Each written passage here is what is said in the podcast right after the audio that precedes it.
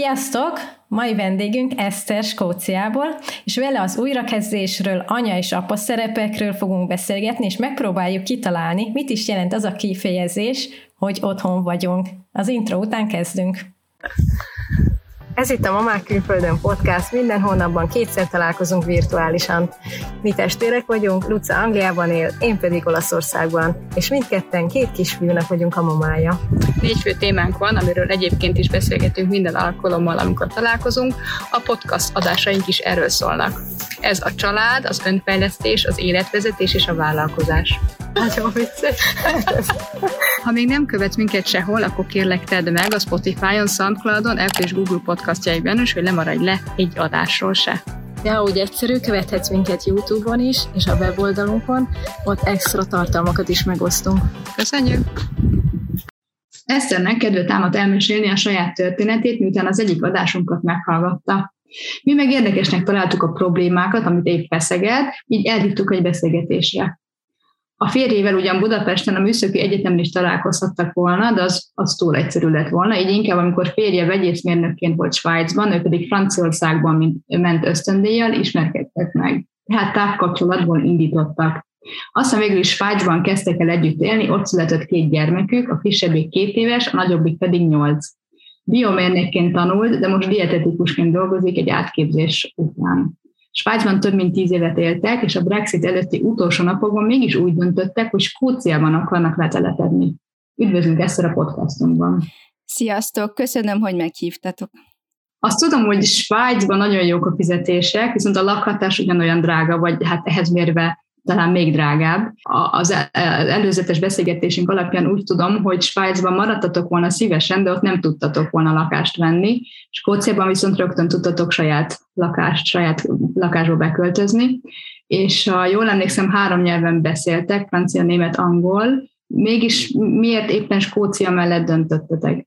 Ez valóban így van, hogy lakást, ingatlant venni Svájcban nem lehet, illetve csak úgy, hogy az ember ugye befizet egy részletet, és majd a gyerekei meg azoknak a gyerekei fejezik be a törlesztést, míg Skóciában most 2021-ben tudtunk venni egy tengerparti házat. A másik pedig, hogy én beszélek franciául is, és most már németül és angolul, a férjem legjobban angolul szeret beszélni. Tehát nyilván valamennyire megtanult németül a 13 év német-svájc alatt, de legkényelmesebb neki még mindig az angol, illetve nem csak magunkra gondoltunk, hanem a gyerekekre. És nekik azt láttuk, ugye a fiunk már iskolába járt, és az a német, amit ő ott megtanult, az Svájcon kívül semmire nem jó. Hát ez sajnos így van. És tehát annál jobb lett volna Magyarországon egy 2 tannyelvűbe járnia, mert az tényleg csak a svájci német volt, tehát annál már most sokkal jobb egy pár hónap Skócia után. Lehetett volna Anglia is, de igazából Skócia, amikor ott voltunk, akkor nagyon tetszett nekünk. A nagyobbik fiad ugye 8 éves, ő akkor tudott angolul valamelyest, vagy egyáltalán nem, akkor költöztetek? Soha nem tanult angolul, pedig szeretett volna. Amikor úgy határoztunk, hogy költözünk, ami 2020 őszén volt, tehát elég gyorsan történt a dolog, hogy utána októberben már fel is mondtuk a lakást, tehát szeptemberben eldöntöttük, rájöttük, hogy jön a Brexit, és akkor nem várhattunk, hogy a Brexit az úgy van, hogy 2020. december 31-ig már ott kellett élni, tehát így akkor elég gyorsan kellett dönteni, felmondtuk, és ezerrel kerestünk valami lakást, amit ugye fizetünk, és akkor oda mentünk végül is 2 hétre, és így bizonyítottuk, hogy mi már életvitelszerűen ott voltunk már december 20-án. Ő nagyon megörült annak, hogy végre tanulhat angolul, mert ő mindig is akart, és ő tanult magától igazából. Én is foglalkoztam vele, de aztán én főleg januárban, amikor több időnk volt, meg mielőtt konkrétan elment ott iskolába, Skóciában,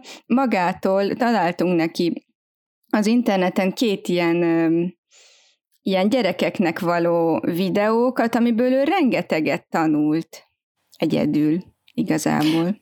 De akkor ez a döntést azért már évekkel ezelőtt már gondolkoztatok, tehát amíg Svájcban éltetek, már akkor is arra gondoltatok, hogy nem fogtok ott maradni? Már rengetegszer felmerült ez a dolog, hogy miért élünk itt, de hát ugye nem könnyű az embernek összeszedni magát, főleg, hogyha akár egy gyereke van, akár kettő, úgyhogy sokszor felmerült ez, hogy mit csinálunk mi itt, illetve amikor a fiunk született 2013-ban, akkor pont volt egy olyan időszak, hogy megszületett, és azt gondoltuk, hogy ő Ausztráliában fog felnőni. Tehát ezt mi elég komolyan gondoltuk, és aztán végül is maradtunk, tehát nem szedtük össze magunkat. És most megint volt egy ilyen pont, hogy akkor, ha most, ugye hát a Brexit szerintem felgyorsította, hogy ha most nem, akkor már hát ez az, hogy nem örökre itt maradunk, mert a férjem nem akart itt, hát mint a legtöbben, nem akart itt nyugdíjba menni, meg azt mondtam, hogy hát azt szerintem én olyat nem szeretnék, hogy itt élek 20 évig, vagy 25-ig, és akkor már akkor menni valahova. Ugye sokan csinálják, hogy nyugdíjba hazamennek Magyarországra, vagy valahova máshova, vagy az angolok elmennek a Kanári-szigetekre nyugdíjasnak. Én ezt még nehezebben tudtam volna elképzelni, mint hogy most összeszedjük magunkat, és akkor ahova megyünk, ott jó lesz később is. De miért akartatok onnan mindent eljönni Svájcból? Hát mert nagyon-nagyon-nagyon drága. Tehát, hogy miért nem örökké? Azért, mert örökké biztos, hogy nincs annyi pénzünk, hogy ott csak úgy eléldegéljünk, mivel, hogy az embernek nincs saját ingatlanja, tehát élete végéig kell, hogy legyen havi 2-3 ezer frankja, csak úgy, arra, hogy fizesse a lakbért, tehát ennyi nincs, illetve hát van az embernek megtakarítása, de tudni, hogy az mind elmegy arra, hogy csak éljen valahol, az egy kicsit luxus. Nem működik, és úgy meg még rosszabb lett volna, hogy egy 10 év múlva, amikor esetleg, hogy a gyerekek ott maradnak, mert ők ott szocializálódtak, azt a nyelvet beszélik, ott járnak egyetemre, és mi meg elmegyünk valahova, mert már nem tudjuk fizetni a lakbért, hát annak se láttam értelmét, úgyhogy akkor ez így. Ez így tényleg jó érzés, hogy most sajátban lakunk, ami ott nem lehetett volna. Na, és ezt akarom egy kicsit feszegetni, hogy a sajátban lakó érzés, az most úgy érzed, hogy letelepedtél, most megérkeztél, most otthon vagy? Hát azért ennyi hónap után még nem, de a házban nyilván jól érzi magát az ember, meg illetve hát mivel, hogy a sajátod, ezért mindenhol látsz valamit, hogy na, ezt le kéne festeni, itt, azt kéne, tehát nyilván ez az oldala is megvan, de régebben megvan, amikor ugye nem saját, akkor az ember mindig meg azon panaszkodik, hogy jaj, hát olyan szívesen kicserélném az ablakokat, hiszen jön a húzat, de nem tehetem, mert nem az enyém, és hiába szólok, azt mondják, hogy ó, hát jó lesz ez még. Most megteheted, de most meg nagy munka. Most meg ugye vannak is 2 éves, aki mellett elég kevés dolgot tudunk megtenni, de azért például raktunk le padlólapot, tehát valamit lehet csinálni, de jól meg kell szervezni, hogy mit tudunk most, és mi az, amit esetleg jövő nyáron, vagy később, de tudjuk, hogy bármit megcsinálunk, az velünk marad. Még annyit tennék hozzá, hogy Svájcban a bérelt ingatlannal az is jár, és ezt nem csak én mondom, hanem nagyon sokan, akik Svájcban élnek, hogy bármikor ráújíthatják az ember fejére a lakást. Tehát ezt szerintem Magyarországon el se tudja az ember képzelni, hogy konkrétan szétszedik fölötted a lakást, akár nincs fürdőszobád 2 hónapig, akár nekünk a konyhánkat áttették máshova, és miközben benne éltünk a lakásban.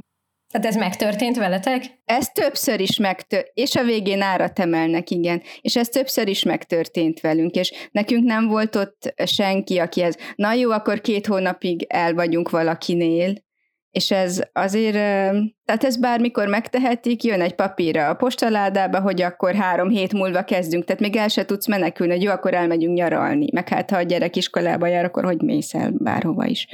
Tehát, hogy ez is, ezeket sokszor, hát 3-szor végigcsináltuk, és ugye most lett volna az, hogy még egy gyerek, nem elég a szoba, akkor átmennénk máshova, és akkor megint felmerült, hogy elköltözhetünk mi nagyobb lakásba, fizethetjük a nagyobbat, és azt is ránk fogják újítani egyszer, és hogy még egyszer azt végigcsinálni, azt nem.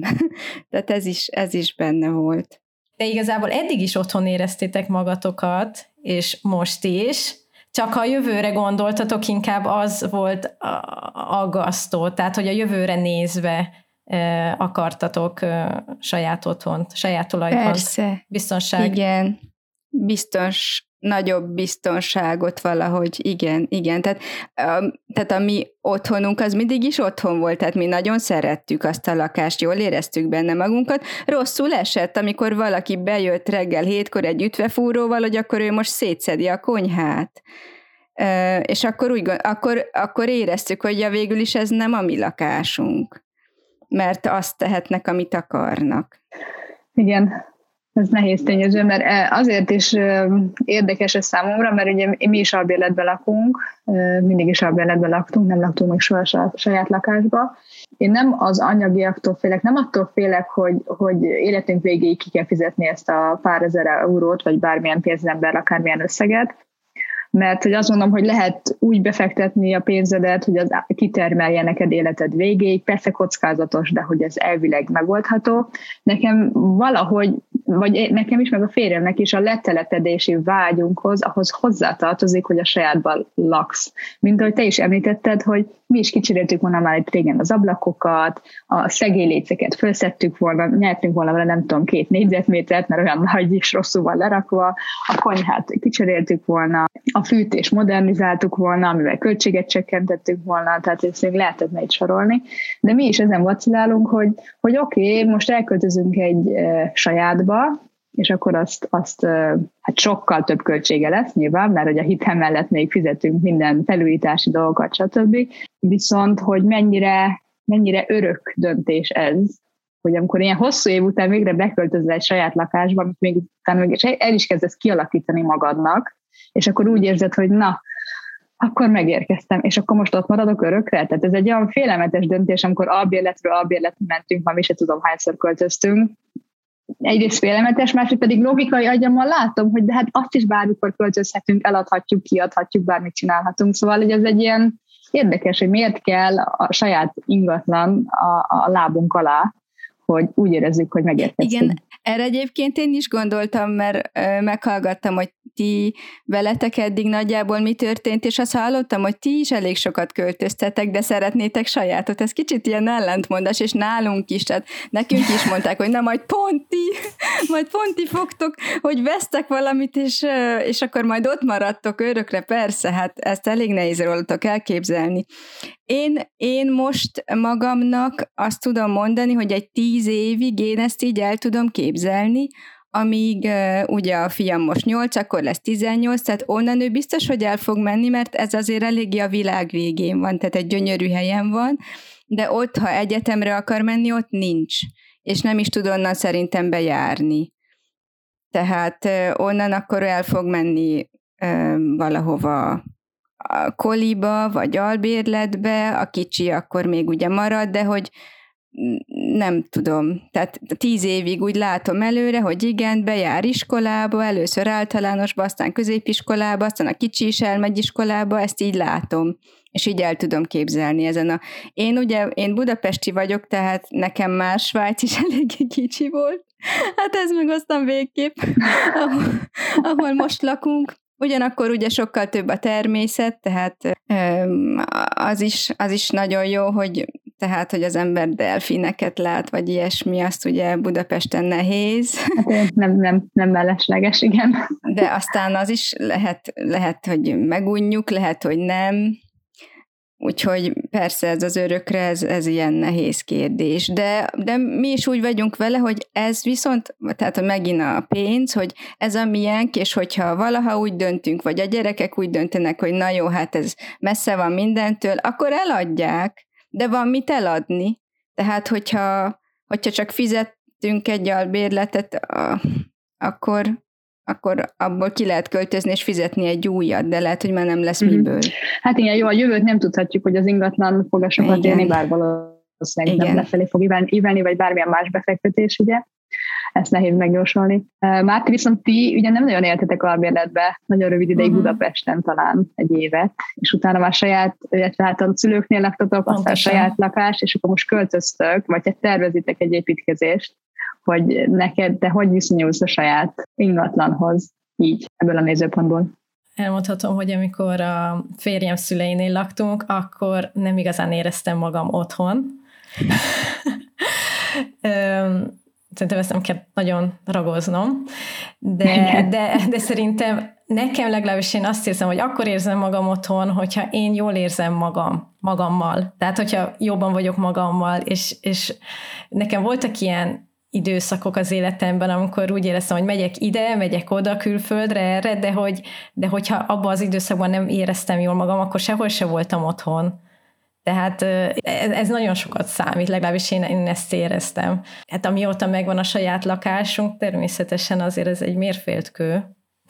Tehát szerintem Eszter, ti is érzitek ezt, és tök jó, hogy mondtad, hogy nem tudsz örökre tervezni, mert szerintem ez már annyira nehéz örökre, de a szakmával kapcsolatban már, hát én mindennel kapcsolatban ezt mondom, hogy én jó, most azt tudom, hogy 5 év, a következő 5 évben ezt fogom csinálni, ezt akarjuk, így akarunk élni, de már örökre, szerintem ez régen volt már is, hogy egy örökre tudtak az emberek így előre látni. Hát igen, még lehet, hogy te még nem is unod meg a munkádat, de nem biztos, hogy meg lesz az a munkahely, ahol most dolgozol, vagy ki tudja, ezt nem lehet így. Igen, úgyhogy mi is most építkezünk, most azt gondolná az ember, úristen, építkezés, hát az már tényleg, az már a sírig. Nem tudom, tehát így Ugóval beszéltük, hogy nem biztos. De most ez volt a legjobb döntés, tehát... Nekem a másik félelmem, amit Eszter, te is említettél, hogy 10 évig még látod, mert akkor nagyobbik fiad még olyan is, tehát hogy még gimnáziumban jár, ahol még hazajár, és utána pedig a kollégiumba mehet, vagy olyan albérletbe, esetleg másik városba tanulni.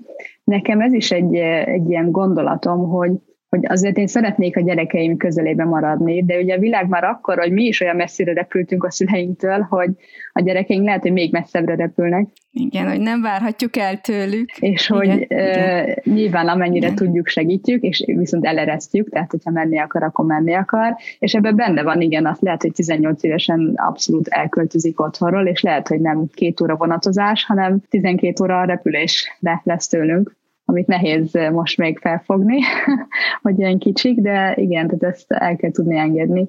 És akkor viszont lehet, hogy most nagyobb házat szeretnénk, de akkor viszont megint szeretnénk kisebbet, mert akkor azt a pénzt akkor inkább utazásra költenénk, hogy őket meglátogassuk, vagy hogy ők hazajöhessenek. Pontosan, és ezt hogy tudod megtervezni? Tehát ezt nem lehet. Pontosan, igen. Sehogy, szerintem a legjobban úgy tudod tervezni, hogy nyitott maradsz, és hogy elfogadod a változást, és vele változol. Pontosan. Igen, nem lehet mindig a legoptimálisabbat. Igen, de mondjuk, amikor ugye gyerekünk lett, és rájöttünk, hogy Svájc nem a, hát hogy mondjam szépen, nem a legideálisabb hely arra, hogy az embernek is gyereke legyen, akkor nézzük, hogy jó, hát a skandináv országokban sokkal jobb például gyerekezni, és ugye ott is lehet angolul dolgozni, és akkor mondtam a férjemnek, hogy jaj, de hát nem lehet, hogy mindig oda megyünk, ahol éppen az életünknek, tehát hogy ha gyerekünk van, akkor nekünk a skandináv országokba kell érni, és most meg már azt gondolom, hogy de lehet, hogy ezt kéne csinálni, mert van, amikor az embernek olyan speciális dolgokra van szüksége, vagy épp nincs szüksége, hogy minek szenvedjen ott, ahol csak így egy tényleg ilyen szélmalomharcot vív az ember, hogy akkor menjen egy olyan helyre, és most azt látom egyébként Skóciába, sokkal könnyebb gyerekkel létezni. Persze már ugye második. Én is úgy gondolom, hogy bizonyos életszakaszokban érdemesebb odaköltözni, ahol valami történik. Például egyetem elején nagyon jó érzés volt Budapesten lenni, ahol sok minden történt. Most abszolút nem hiányzik számomra Budapest, hogy egy nagyváros, jól érzem magam egy kisvárosban. Igen, egy babakocsival mit kezdott az ember, ezen én is gondolkodtam. Igen. Viszont egy újrakezdés sosem egyszerű. Tehát, hogy mi is már többször újrakezdtük, otthon hagyod a családokat, a közeli barátokat, új helyen kialakítod megint az úgynevezett családhelyettesítő baráti kapcsolatokat, akikhez oda tudsz nyúlni, vissza tudsz nyúlni, akik segíteni tudnak egymásnak, és aztán azt megint hátrahagyod, és megint újra kezded, és hogy hányszor van az embernek ereje ezt felépíteni. Mi például most itt Angliában eléggé szenvedünk, hogy lassan sikerült. Ez mondjuk mi nekünk a Covid az ilyen szempontból rosszkor jött, mert az pont így kettévágta a beilleszkedésünket, most megint újra kezdjük, de hogy ez nehéz azért, nem? Nektek hogy megy? Hát ez szerintem engem jobban érint, mint a férjemet, tehát én nekem sokkal jobban hiányzik az, hogy legyenek barátaink, és legyen körülöttünk egy ilyen háló, és ez Svájcban megvolt. Tehát Svájcban én 11 évet éltem, és az 3 teljesen különböző időszak, de az utolsó 6 évben úgy alakult, hogy a magyarországi barátai mondták, hogy nekik nincs ilyen, pedig ők itt nőttek fel Pesten. Tehát olyan jó közegben voltunk, ami valószínűleg soha nem lesz, és én azt azért nagyon nehezen adtam fel. Én szerintem lehet. Én azt gondolom, hogy azért tud ilyen jó közeg kialakulni, hogyha olyan emberek jönnek össze, akiknek az eddigi közeli családtagja, barátai messze kerültek, és kell nekik is valami szoros kapcsolat. Ráadásul... És ez bármikor összejöhet, csak kell egy csillagállás hozzá, de... Hát igen, és nem biztos, hogy az még egyszer előfordul. Vagy hát jó, hogyha így állok hozzá, akkor nem fog előfordulni valószínű. De szóval azt ott nehéz volt ott hagyni. De arra azzal próbálom vigasztalni magam, hogy az sem tart örökké. Tehát őket azt tartja össze, hogy vannak ugyanolyan korú kisgyerekeik, de azok a kisgyerekek idővel felnőnek. És azt látom, hogy amikor a kisgyerek mondjuk egyedül nyaral a nagymamánál, akkor már nem találkoznak velünk, mert akkor élvezik, hogy kettesbe lehetnek, és csinálnak bármi mást, amit amúgy ugye nem, mert amúgy gyerekes programokra jönnek. Úgyhogy az sem tart örökké, csak most így akkor Nekünk más problémánk volt ezzel, vagy hogyha hosszú távon nézzük, hogy ott maradtunk, akkor nekünk is Münchenben ez meg volt, az abszolút, minden hétvégén összejártunk, és hétköznap is, és esténként is. Nekünk nem az volt a széthúzó erő, hogyha gyerekek nincsenek ott, mert mi még magunkba is összejártunk, tehát gyerekek nélkül meg előtte is, hanem az, hogy ott is bármikor dönthet bárki, hogy elmegy, és nem csak mi dönthetünk úgy, hogy ott hagyjuk őket, hanem ott a csapatból is döntöttek mások úgy, hogy ők most akkor költöznek vissza Magyarországra, vagy máshova, és egyébként amikor mi eljöttünk, akkor hirtelen többen jöttek ki a csapatból, így egy éven belül, és hát kicsit széthullott, tehát újra kellett ott magukat építeni azoknak, akik ott maradtak, nekik is. Hát nekünk volt az egyik családban egy vállás például, és akkor attól mi nagyon megijedtünk, hogy hát ilyen történhet, hogy ez nem tart örökké, és ez nem olyan stabil, mint amire mi gondoltunk. És aztán végül is mi voltunk azok, akiket megsírattak, de hát ugye bárki, bármikor vannak köztük, igen, akik gondolkodnak, vagy gondolkodtak, hogy Magyarországra mennek élni, és bármikor találhatnak egy házat, vagy történhet úgy, hogy akkor elmennek. Egyébként érdekes ez a téma, mert nekem azért szerintem kicsit nehezebben megy, vagy nem kevésbé akarnék így elszakadni a kapcsolat, tehát a meglévő szoros kapcsolatoktól, mert annyira fontosnak tartom, tehát, hogy ez azért ez nehezen menne nekem. Mert szerintem sok mindenkit azért pont ezt tart vissza, mondjuk, hogy külföldre menjen, mert a szülők, a család, a közeli barátok, és tudom, hogy lehet újakat szerezni, csak mégis valahogy velük akarsz maradni. Az én kisfiam, hát ő azt mondta 8 éves fejjel, amiért én sokat sírtam, amikor eljöttünk, és akkor azt mondta, hogy de hát anyu, most akkor ezek a barátok megmaradnak, és akkor lesznek újak, hát akkor több barátunk lesz. Ja, hogy egyre több, igen. Hát végül is, igen. Aki sokat költözik, annak több a barátja, ez mondjuk tényleg így van.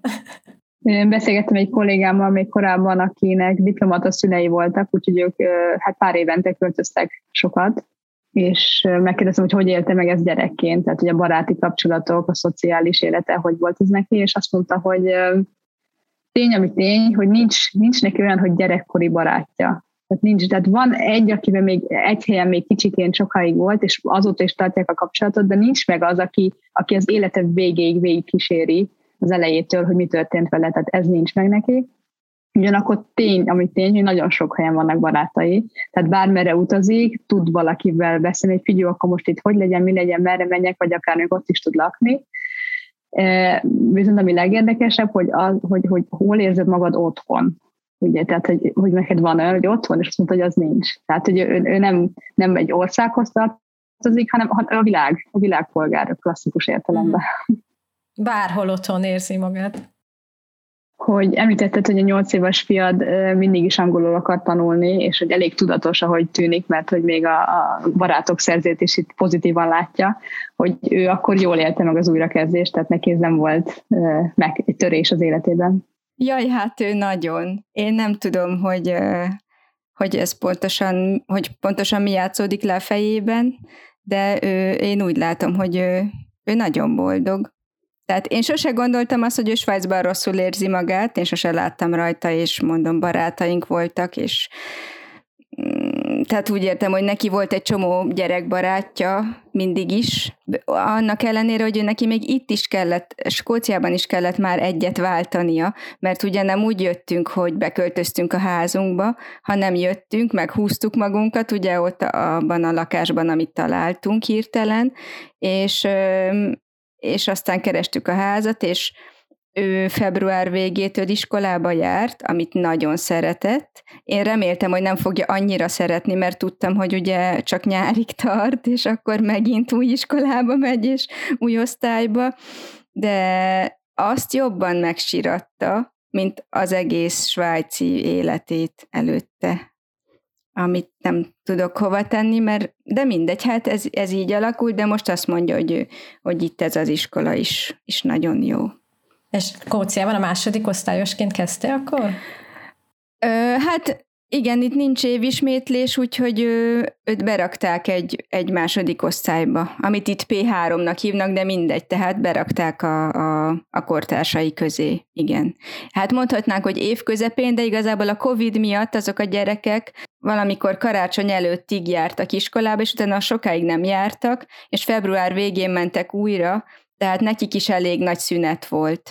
Tehát nem az volt, hogy egyik nap hirtelen feltűnt egy új gyerek, hanem ők is sokat otthon voltak, és volt, aki sírt, mert hogy apuval voltam eddig is, akkor most újra iskolába kell menni, úgyhogy ez így neki szerencsésen alakult. Egyébként ott sokan vannak, így betelepültek, tehát hogy így nem vagytok egyedüliek, akik máshonnan érkeztek? Skóciát még nem látom át egyelőre annyira, mint ugye Svájcot, több mint 10 év után. Szerintem én kevesebb bevándorlót látok. De mondjuk így az osztályban, tehát így az ő osztályában egyedüliek vagytok, vagy ez mennyi az arány? Hát az az igazság, hogy nincsen egy osztálynévsor, úgyhogy tehát Svájcban az gyerek elmegy iskolába, akkor kap az ember egy osztálynévsort címmel, telefonszámmal a két szülőtől, és akkor látja, és tudja, és megismeri, és körzetes picike iskolák vannak, úgyhogy tudod, hogy ők a szomszédaid. És mondják is, hogy barátkozzál velük, és akkor tessék délután találkozni. Skóciában nincs egy lista, nincs egy osztálynévsor. Én tudom, hogy van 19-en vannak az osztályból, és abból van egy ikerpár, akik azt hiszem tájföldiek, de szerintem az összes többi skót. És ez a másik iskolájában is így volt. De az is lehet, hogy egy kis faluban más, mint nagyvárosban, nem tudom, én még abszolút nem látom át, és a Covid ezen nem segít. Ugye, hogy nem jártam még az iskolában, tehát az udvarra engedtek, körbe mentünk, hogy ez lesz az iskola, de sajnos anyuka nem jöhet be, de ha bejöhettem volna is, más szülő nem volt ott, tehát nem tudom. Én mivel dolgozok, azt látom, hogy vannak lengyelek, meg vannak ilyen a balti államok, tehát litvánok lettek, de hogy ezeknek mi az aránya, azt nem tudom. Tehát nyilván egy nagyvárosban ez más, milyen lehet, gondolom. Térjünk akkor picit még vissza Svájcra. Ugye azt említettük, hogy nagyon drága, hiába jók a fizetések, és hogy nem annyira családbarát. Azt tudjuk már egy előző adásból, meg máson is hallottam már, ugye, hogy ez elég gyakori, hogy a gyerekekre főzni kell, amikor iskolába járnak akkor is, mert hogy hazajönnek az iskolából ebédelni. És hogy ez ilyen tök jól hangzik, hogy de jó, akkor a család le tud ülni, és egy hétköznap is együtt ebédel, de nagyon jó, de hogy az első felvetés erre az, hogy jó, de kifőzi meg az ebédet. Mert hogy akkor ha mind a két szülő dolgozik, ugye, akkor neki előbb haza kell érnie, hogy még legyen egy kész ebéd, mire hazaérnek a gyerekek az iskolából, és aztán még elpakolni, és utána mehet vissza dolgozni, és akkor hogy ér haza megint a gyerekekért az iskolába? Tehát ez a hétköznapokban ez hogy volt, vagy ez hogy zajlik? Hát ez egy teljes őrület, és nyilván nem a család ül le ebédelni, hát apuka dolgozik reggeltől estig, hát valakinek meg kell keresni a pénzt, tehát anyuka. Hát rengeteg lehetőség van, hogy lehet ezt csinálni. Az anyuka választ dönthet úgy, hogy ő otthon marad, és akkor délre kész az ebéd, a gyerek hazasétál, megeszi, visszamegy, és másfél óra múlva újra hazajön, mert addig tart a délutáni rész. Vagy be lehet adni, tehát vannak ilyen, nincs menza, de vannak ilyen napközi félék, ahova be lehet adni reggel, hogyha 9 előtt nem tudja az ember megoldani, be lehet adni délben, hogy ott ebédel, és be lehet adni délután 3 után, hogyha az ember ugye tovább dolgozik esetleg, és ugye ezt lehet variálni, hogy egyik nap ilyen, másik nap olyan, de az, hogy az ember 9-kor leadja a gyereket, elmegy dolgozni valahova, és aztán hazajön, és 3-12-re kész az ebéd, azért ilyen nincsen. Tehát én azt szoktam mondani, azt láttam, hogy Svájc azoknak való, így már mint családdal, ahol az anyuka, tehát nagyon sok olyan család alakult ki, ahol az apuka svájci, az anyuka pedig valahonnan Ázsiából jön. Mondjuk nem Japánból, hanem Tájföldről például. Igen, tehát ez egy másik kultúra, ők borzasztóan örülnek neki, hogy itt lehetnek a jóban, Svájcban. Nekik nem hiányzik az, hogy reggeltől estig dolgozzanak, tehát nem azért jöttek, hogy pénzt keressenek. Nekik elég, hogy a férjük pénzt keres, és ráadásul svájci, tehát ők sokkal könnyebben, ők megkapják az állampolgárságot, a gyerek is megkapja az állampolgárságot. És ők el vannak ezzel, hogy délelőtt megfőznek, a gyerek hazaér, ő nekik még az iskola, tehát mi azt mondjuk, hogy jaj, hát az iskolában nem tanulnak semmit, ők azt mondják, hogy jaj, hát, hogy milyen jó, mert hogy ezt is tanulnak, meg azt már óvodában is, tehát ők ezt szeretik, és akkor szerintem éljenek ők ott. És ugye a pénzügyi felállásban szerintem az a különbség, hogy mondhatod, jó, de hát egy fizetésből akkor hogy jön meg az egész család, de ugye, hogyha ott a férj svájci, akkor ő neki a szülei valószínűleg svájciak, és ha a szülei svájciak, akkor adnak egy olyan kezdőtőkét, amivel már rögtön pontosan saját ingatlanba tudnak jönni, és úgy viszont jó a fizetés. De ha nem is, akkor is nekik ez valahogy megfelel, tehát ismerek olyanokat is, akik albérletbe laknak, de nekik ez rendben van. Tehát a nő sokkal nagyobb biztonságban érzi magát így itt, ebben a felállásban, mint valahol Dél-Kelet-Ázsiában.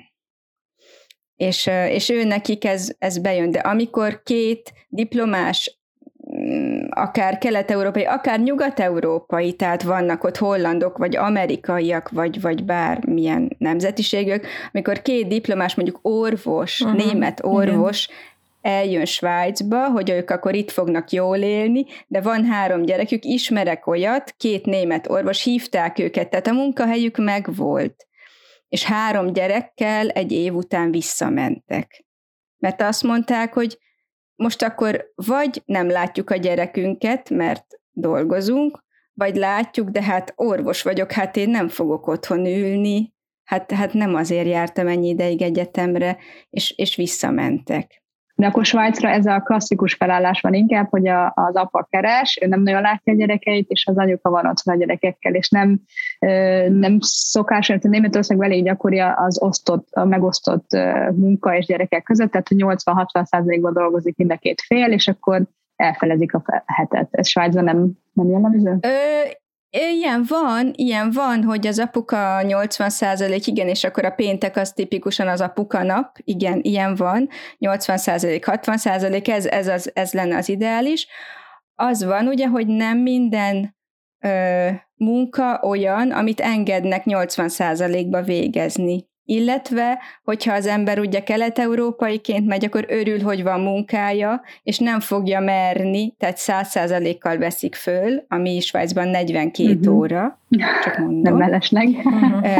Tehát napi 8,5 plusz az 1 óra ebédszünet, amit az ember ott tölt a munkahelyén, és esetleg még ingázik. Nem akarod megkérdezni, igen, nem akarod feltétlenül, nem mered megkérdezni, vagy az én férjem például soha nem merte megkérdezni, hogy meg mást is ismerek, hogy szabad-e 4 napot dolgozni, és nőként meg ugye 3 napot, nem minden munka olyan, hogy lehet. Tehát én például laborban dolgoztam, ott nem, tehát ott, ha megy a gép, és még nem fejezte be a mérést, akkor nem mondhatom azt, hogy én hazamegyek, mert ebédet kell főznöm. Tehát ez így nem működik. Jó, Máté, Olaszországban hogy van most? Hát itt Olaszországban is elképzelhetetlen, hogy egy papa azt kérdezze a munkahelyén, hogy dolgozhat-e kevesebbet. Tehát ilyen, én nem hallottam, de még a nőket is át sokszor visszautasítják, tehát hogy akkor még egy férfi meg sem meri kérdezni. És egyébként itt is sokszor hazamennek a gyerekek ebédelni, tehát ez elég gyakori, és azok a nők, akik dolgoznak, akkor értem ennek az iskolába, hazavisz, és akkor egy gyors pászta, egy tészta, ami megvan 15 perc alatt, tehát hogy nem előre készítik el, hanem hogy éppen gyorsan, de egyébként ezek a gyerekek általában nem mennek utána vissza az iskolába, de olyan is van. Nem mondom, olyan is van. És ez az általános felállás egyébként, hogy sok nő félállásban dolgozik. Nem mondom, hogy mindenkinek sikerül, mert sokszor a nagyszülők, nagyon sok nagyszülő segít. Még az jutott közben eszembe, hogy nagyon sok svájci nő az mondjuk 20%-ban dolgozik, tehát ilyen is van, de én bevándorlót még nem hallottam, hogy sikerült neki. Persze szerintem ez egy munkáltatónak nagyon nehéz, hogy már óriási a csoport, mert mindenki csak nőkből áll, és mindenki csak 1 napot akar dolgozni, és rengeteg időt töltenek a szervezésen, ugye soha senki nincs ott. Igen, az információ átadással szerintem ez nem működik annyira jól, de akár például a svájci az orvosként is dolgozhat, tehát igen, orvosként is lehet heti 1 napot dolgozni, mert olyan kevesen vannak, és örülnek mindig a svájcinak, hogy akkor ő dolgozhat heti 1 napot is. De egyébként, hogyha egy papa sokat van a gyerekével, akkor itt azt nagyon elismerik, én azt vettem észre, hogy wow, de jó papa vagy, hogy ennyit vagy a gyerekeddel, de ugye mondjuk, ha a nő ugyanannyit van a gyerekével, de még az is lesz egy picit többet, az így jó, hát az a normális, az a minimum, hogy annyit van, és általában ez a hozzáállás, nem tudom, hogy felétek ugyanez lenne a reakció, mondjuk egy férfi akár 50%-ban kiveszi a részét a gyereknevelésben? Hát ilyen nem nagyon van, tehát ilyen nem nagyon találkoztam. Ha mégis egyet ismerek, de ő magyar, ő a mi baráti társaságunkban van, és ő 60%-ban dolgozik, és azt én nem tudom, hogy egy játszótéren mit szólnak hozzá. Tehát ő benne van az összes ilyen anyuka csoportban, meg minden, és őt már így ismerik, hogy jó, hát ő az, aki szeret a gyerekekkel lenni, vagy elmenni velük gyerekprogramokra, meg minden. De aranyos. De a munkahelyén azt mondta, hogy őt ezzel így leírták. Tehát, hogy 60%-ban már nem adnak neki csoportot, már nem adják neki azt a munkát, de ő azt mondta, hogy ő nem ezt szeretné, hanem ő azt szeretné, hogy lássa az egyetlen gyerekét felnőni. Tehát ő ezt választotta. Magánéletében elismerést kap, a munkahelyét viszont inkább megszólják. Emiatt. Hát igen. És most már innen nem lesz visszaút valószínű, de ő ezt így eldöntötte. Németországban egyébként nagyon gyakori, hogy az apukák 80%-ban, az nagyon, vagy akár 60%-ban, de akkor is, hogy így ilyen, ha olyan a munkahely, akkor flexibilisen, és sokat vannak a gyerekekkel. Tehát abszolút nem furcsa, hogy hétköznap délelőtt egy apuka van a játszótéren. Tehát ez elfogadott már, sőt, elvárás is már egy picit azért az apukáktól, hogy legyenek többet. Aha. Tehát nem tapsikálják körbe, hogy wow, de mennyire szuper apa vagy. Nem, de azért azt Gergő is mondta nekem, hogy amikor ő ugye elvitte még Németországba, beszéltünk a kicsi Emét, akkor úgy mindenki ránézett, meg megmosolygott, meg örültek nekik, tehát hogy úgy azért kap elismerést, főleg egyébként fiatal lányoktól. Én, mint anyuka, ezt nem tapasztaltam, hogy rám mosolygott volna ezért egy fiatal srác, hogy de jó, gyereket tolog. Na, pontosan. Tehát, hogy nyilván azért ez egy kicsit. De Németországban a gyes is teljesen más, hogy van, tehát nálatok évekről beszélünk, én úgy tudom, és az apuka is vállalhat, csak nálunk pedig hetekről beszélünk. Igen. Nem kötelező, abszolút nem kötelező. Igen, tudom, hogy tehát Németország ilyen szempontból nagyon családbarát. Tehát ott egy évig otthon maradhat az anyuka, de az egy évet meg is oszthatják, hogy fél év apuka, fél év anyuka, de ha az egész egy évet kiveszi az anyuka, akkor még pluszban apuka kivert 2 hónapot. Tehát azon felül. És megőrzik a pozíciómat 3 évig. Tehát, hogy ezért ez... Igen, itt meg 14 hét. Igen, és ugyanígy van Angliában is, tehát itt nagyon, nagyon minimális. Nagy a különbség, igen, ez számít.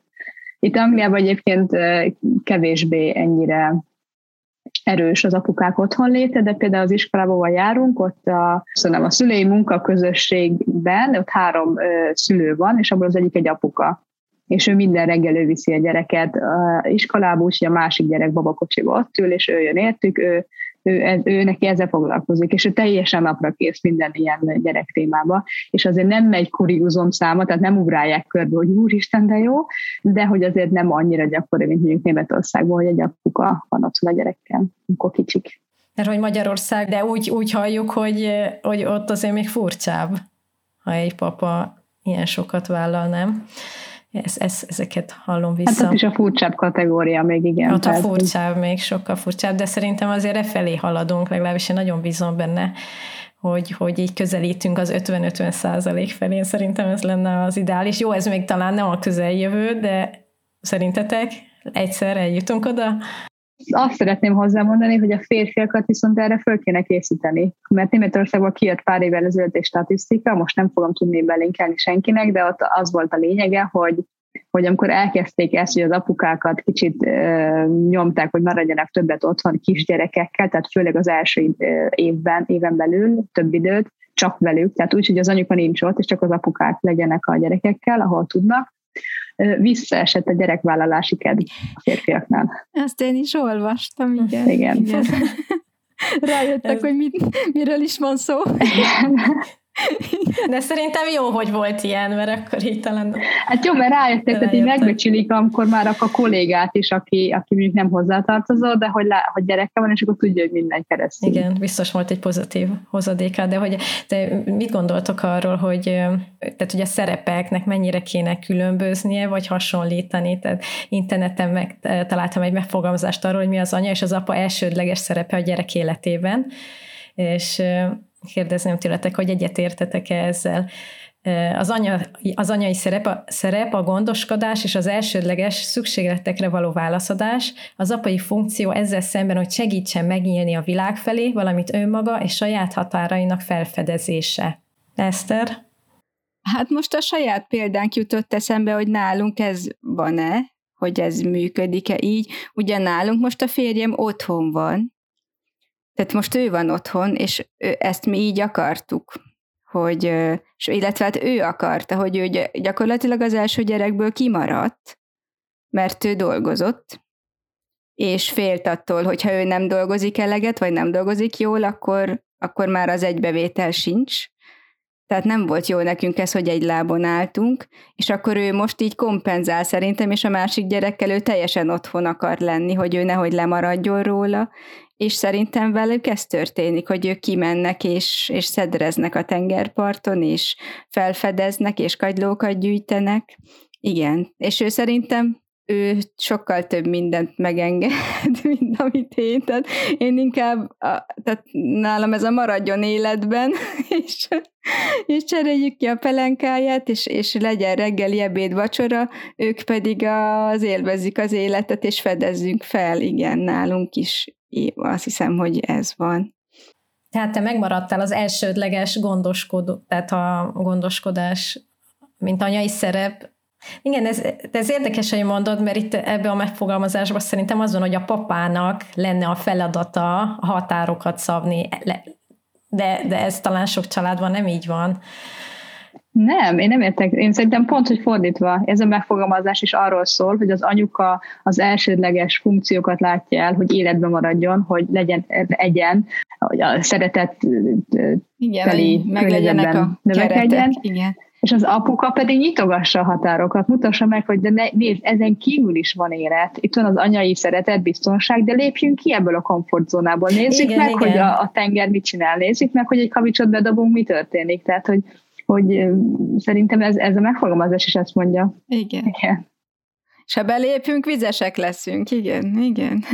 Lehet, hogy igazad van. Igen, hogy nálunk ez így van, de mi nem olvastuk ezt az idézetet, de igen, így történik. Igen. Hát de főleg az, hogy a papa kivegye ebből a burokból, és megmutassa neki a világot. Igen, de ugye klasszikus felállásból, hogy amikor egy anyuka van otthon, és apuka dolgozik, akkor még jobban igaz, mert hogy az apuka mutatja meg azt a világot, hogy hazajön, és hogy vannak kollégái, bent mi történik, ott ebédelt, nem otthon ebédelt, akkor mi történik. Tehát, hogyha ezt elmeséli otthon, és ebbe beengedi, betekintést nyújt a gyerekeinek, akkor pont, hogy elkezdi megnyitogatni korán. Tehát ez bőven elég, amikor még picik a gyerekek, és később persze akkor vigye el, igen, és kiránduljanak, és másszanak fára, és essenek le. Én azt gondolom, hogy ez így teljesen rendben van. És viszont én nem mondanám azt, hogy egy anya és apa funkció. Nyilván az elején, amikor még szoptatási fázis van, akkor ez egy anya feladata, tehát akkor azt nehéz kikerülni. Illetve hát, hogyha mondjuk másfajta táplálás van, tehát mondjuk üveges, akkor ugye ezt az apa is át tudja venni ugyanolyan mértékben. De utána, amikor mondjuk ezt a fázist kinőttük, akkor szerintem itt az a fontos, hogy ki az, aki otthon van vele, és ki az, aki a világban van kint. És az fogja nyitogatni a kapukat, tehát szerintem felcserélhető. Nem az első pár hónapról beszélek, hanem később. Értem, csak hogy ez a megfogalmazás szerint nem lenne egészséges, én így veszem ki, hogy felcserélődik. Igen, de hát ez nem gender-free megfogalmazás, tehát azt hiányzik belőle. Mi szerintünk mi meg akkor érezzük jól magunkat, hogyha így ez is, az is van. Azt hiszem.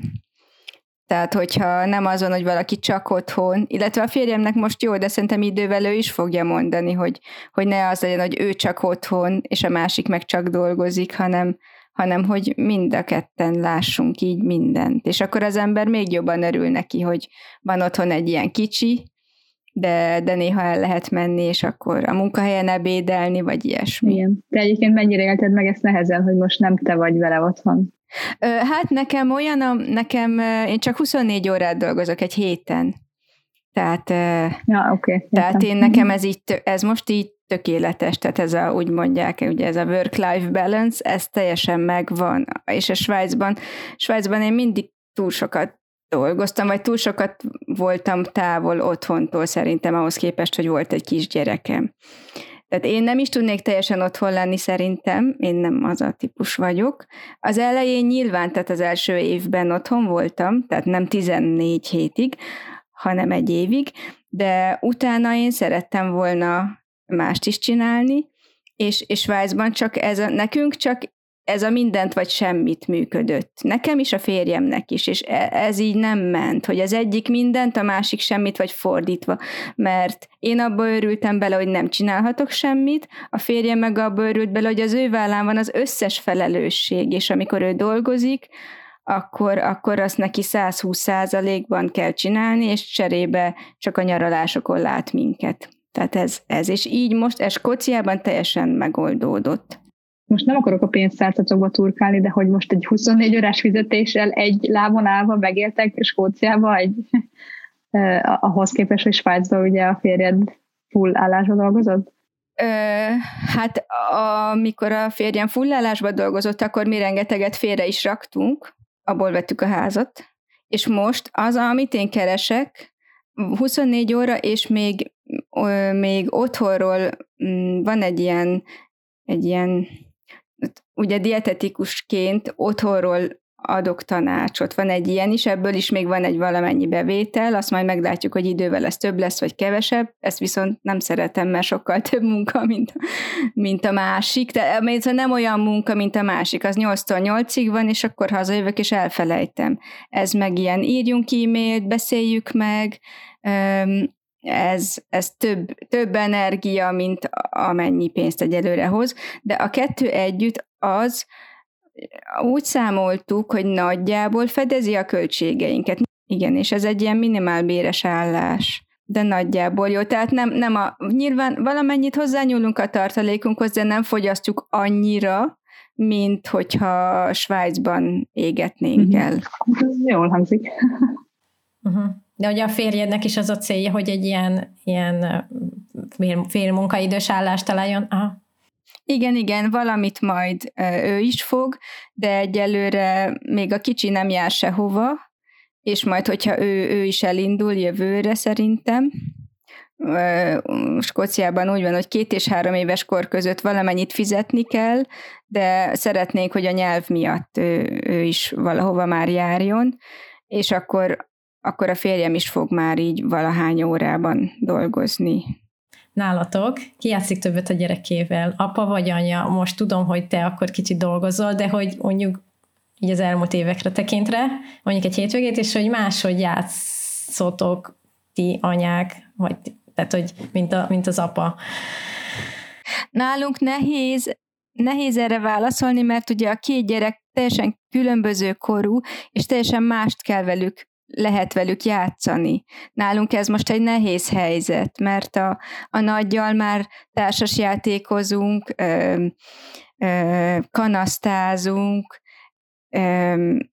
és ahhoz meg kell várni, hogy a kicsi elaludjon, vagy vagy a kicsit valaki lefoglalja, és elmenjen onnan, mert különben tehát ő még ezt szétrombolja. A kicsivel is lehet játszani, de az a nagynak ugye idővel unalmas. Vannak, amikor mondjuk tudunk bujócskázni, vagy focizni kint, és az a legjobb, mert azt a 2 gyerekkel együtt lehet játszani, úgyhogy nehéz. De én inkább azon gondolkozom, hogy a nagyjal sokkal kevesebbet játszok sajnos, mint régebben, amikor még volt jobban rá idő, és nem kellett külön nézni, hogy na most 1,5 órát alszik a kicsi, és akkor mehet egy kanasztaparti. És igen, hogy a férjem vagy én, ezt nem tudom. Szerintem így ugyanannyit, vagy illetve az szokott lenni, hogy ő van a kicsivel, én vagyok a nagyjal, és akkor így külön játszunk. Most ez van. De remélem, hogy idővel így összenőnek, és akkor egyre több olyan dolog lesz, amit így együtt tudunk csinálni. Nálunk szerintem, hogyha nem azt nézzük, hogy kinek mennyi ideje van, mert ugye nyilván én vagyok otthon a gyerekekkel, nekem van több időm, de hogyha ezt a faktort kivesszük, és azt nézzük, hogyha mondjuk hétvégén itthon vagyunk, akkor szerintem ugyanannyi, tehát 50-50%. És máshogy játszotok? Azt mondom, hogy nem. Eléggé hasonlóan. Tehát én ugyanúgy bukfencezek velük, vagy párnacsatázok velük, mint Gergő, tehát ilyen szempontban nincs ez a különbség, meg ugyanúgy ő is főz velük, mint ahogy én is. Tehát én nem. Márti, nálatok van különbség? Egyrészt azért kérdeztem, mert így nagyon sok családtól hallom, hogy a papa sokkal többet játszik a gyerekkel, tehát a hétvégén az a felállás, hogy a papa játszik, tehát mondjuk, mert hétköznap délutánonként inkább a mama van otthon, de hogy ez elég gyakori, hogy a papa. Tehát ha mind a ketten otthon vannak, akkor a papa játszik. A papa a játékos, papa szokott játszani vele, ezt sok családtól hallottam. De mert azért, mert az anyukának akkor főznie kell, takarítania kell, akkor intézzel a hétköznapon lemarad dolgokat, mert az ilyen nálunk is előfordul, hogy akkor jó, most figyelj, megfőzök, kitakarítok, akkor sem addig ők játszanak. Egyrésztről igen. Ez igaz, igen, ez nálunk is így van, igen, hogy akkor mondják, hogy jó, akkor most van időd takarítani, és ők meg kimennek focizni, igen. Igen, és a papa lesz úgymond az ilyen játszótárs, tehát mint egy barát egy kicsit, mert ha mondjuk nincs ott barát, akkor a papa. De sokszor ilyen, nem tudom, ilyen játékosabbak a papák valahogy. Sok mama nekem mondta, hogy én nem tudok mit vele játszani, a papa az úgy jobban eljátszanak. Ez egy érdekes volt. Egyébként mind szerintem nem ugyanúgy játszunk. én meg az Ugo, én is szoktam velük birkózni, de hát amit az Ugo csinál, ez egy teljesen más szintű birkózás, tehát azt én nézni nem tudom, tehát én azért ilyen szinten nem. Sokkal ilyen fizikálisabb játékokat, bár én is szeretek focizni, tehát nem erről van szó, de inkább ez a bunyózás dologban én azért ilyen szinten nem szoktam beállni, és például ilyen kis főzőcskézés játszani, tehát hogy megfőzi a kis konyhával gyerek, ilyet például Ugon nehezen tud becsatlakozni, valahogy nem az ő világa. Tehát így hamarabb kiszáll, hamarabb mondjuk valami másfelé tereli, szóval így máshogy. Szóval ma próbáltuk egy picit feszegetni az otthon fogalmát, a letelepedésről, hogy az anya-apa szerepekről, a családbarát országokról beszélgettünk egy picit, és hát nehéz erről egy végszót mondani. Minden ország egy kicsit máshogy kezeli, és azt mondom, hogy hogy a világ fejlődik egy irányba, és hogy talán tényleg abban az irányba fejlődik, hogy az apák is kicsit jobban kiveszik a részüket a gyereknevelésbe, és az anyáknak meg elismerik ezt, mint munka, mint valami, amit tesznek, és nem csak otthon ülnek. Hát majd talán egyszer a mi gyerekeink eljutnak ide. Ha van hozzáfűzni valótok, vagy kérdésetek ebbe a témába, akkor folytathatjuk a beszélgetést a Facebook csoportunkba. Akkor köszönjük szépen a beszélgetést, Eszter. Nagyon jó volt. Én köszönöm nektek a meghívást. Köszönjük. Sziasztok! Ez volt a mai adás, és ahogy megszokhattátok, 2 hét múlva jövünk a következő résszel. És természetesen iratkozzatok fel a csatornánkon, értékeljétek az adást, írjátok meg a véleményeteket a mamák külföldön @gmail.com e-mail címre.